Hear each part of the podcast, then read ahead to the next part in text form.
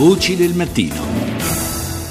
Come promesso, adesso torniamo a parlare di Ebola. La Banca Mondiale ha deciso di investire 100 milioni di dollari per favorire l'afflusso di personale medico specializzato nei paesi più colpiti dall'epidemia, che sono, lo ricordiamo, Guinea, Liberia e Sierra Leone. Un forte appello è stato lanciato anche dalla rappresentante permanente degli Stati Uniti presso le Nazioni Unite, Samantha Power, al termine della sua visita in Africa occidentale. This is a crisis that is so vast, with needs so great.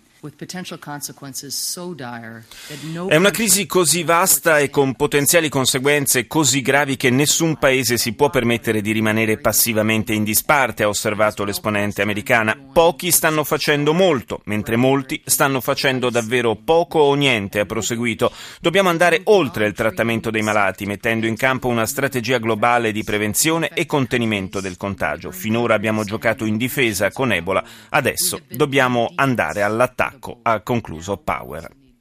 E come abbiamo ricordato più volte, Ebola non è soltanto un'emergenza di tipo sanitario, rischia di avere un impatto devastante anche dal punto di vista economico.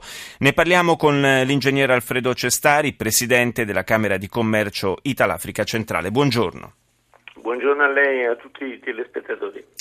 Eh, sì, siamo, siamo, in radio in realtà, sì, ma insomma, certo, certo, va, va bene lo stesso, no? non si preoccupi. Senta, Cestari, dicevamo, ehm, impatto, impatto, potenzialmente devastante per questi paesi, su, per quanto riguarda i commerci di questi paesi, ma un impatto importante anche per chi con questi paesi evidentemente eh, intrattiene rapporti economico-commerciali, come anche il caso dell'Italia.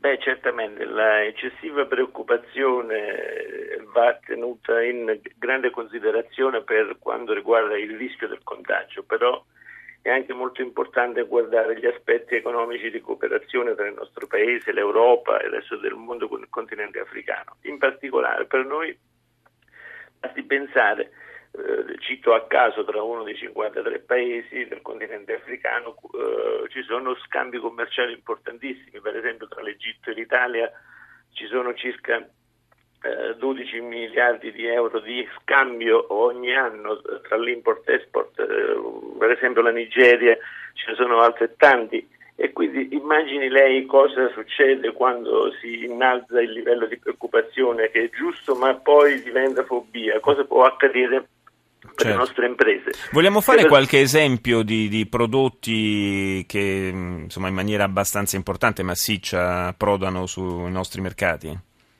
Beh, guardi, dall'agroalimentare, dalle, dalle, dalle, dalle, commodity in generale, caffè, cacao, cotone, i minerali, rame, cobalto, eh, l'oil e gas, eh, il legno, eh, quello che sostanzialmente noi importiamo. Quindi c'è il, rischio, c'è il, rischio, anche che una diminuzione di, questi, di, queste importazioni possa portare a un aumento del prezzo di queste di Beh, è già accaduto per esempio con il cacao, è accaduto con eh, altri prodotti che noi importiamo. E poi un'altra cosa, anche il nostro export ne risente perché le aziende che devono comunque inviare eh, materie prime trasformate oppure tecnologia o esperti in questi paesi, funzionari eh, collaboratori dipendenti comincia a diventare molto più complesso se la fobia eh, aumenta, se la preoccupazione che è giusto che ci debba essere, però diventa poi una preoccupazione eccessiva, una, una eccessiva, eh, cioè